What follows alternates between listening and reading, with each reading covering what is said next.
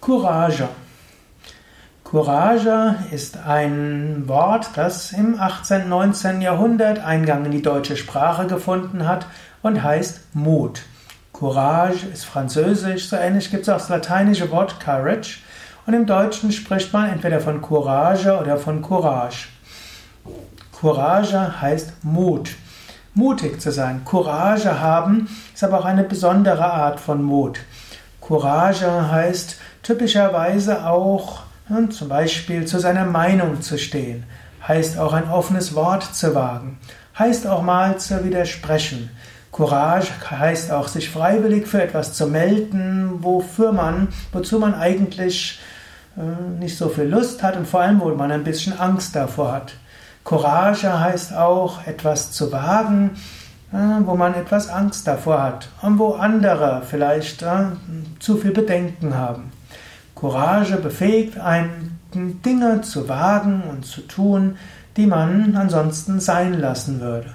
Courage macht das Leben schön, macht das Leben bunter, macht das Leben tiefer und auch intensiver.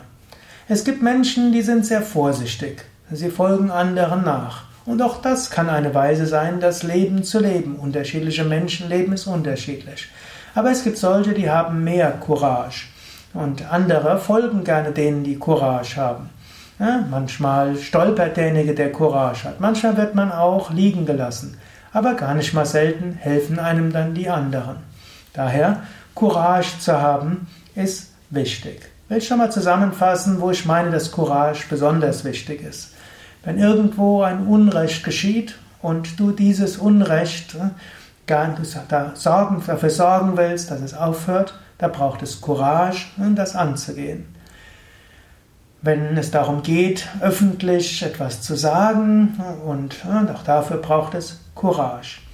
Wenn es dafür geht, darum geht, ein Sprachrohr für andere zu sein, dafür braucht es Courage etwas Gutes anzugehen, was erstmal schwierig ist und wo das Resultat nicht so sicher ist, dazu braucht es Courage. Dich mit jemandem anzulegen, wo es vielleicht äh, nicht sicher ist, ob du tatsächlich dort gewinnen kannst, aber es ist wichtig, ethisch verträglich und ethisch wichtig, auch dafür braucht es Courage. Neue Ideen zu haben, kreativ zu sein, und dabei in Kauf zu nehmen, dass vielleicht zwei bis fünf Sachen von dem, was du vorschlägst, irgendwie nichts, nicht berücksichtigt wird und trotzdem weiterzumachen, auch dafür braucht es Courage. Ja, das waren jetzt ein paar Aspekte von Courage und du kannst überlegen, hast du genügend Courage oder willst du dir vielleicht vornehmen, Courage zu haben? Courage braucht natürlich auch Geschick im Handeln. Nur einfach aufzustehen reicht nicht aus, sondern es muss auch mit Geschicktheit verbunden sein.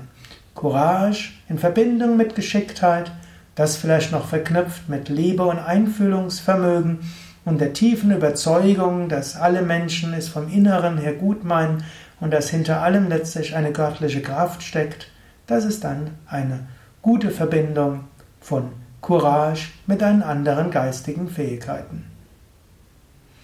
Ja, mehr Informationen über Courage und alle anderen Einträge im Yoga Vidya Lexikon der Tugenden, Emotionen, Gefühle und geistigen Fähigkeiten auf wiki.yoga-vidya.de.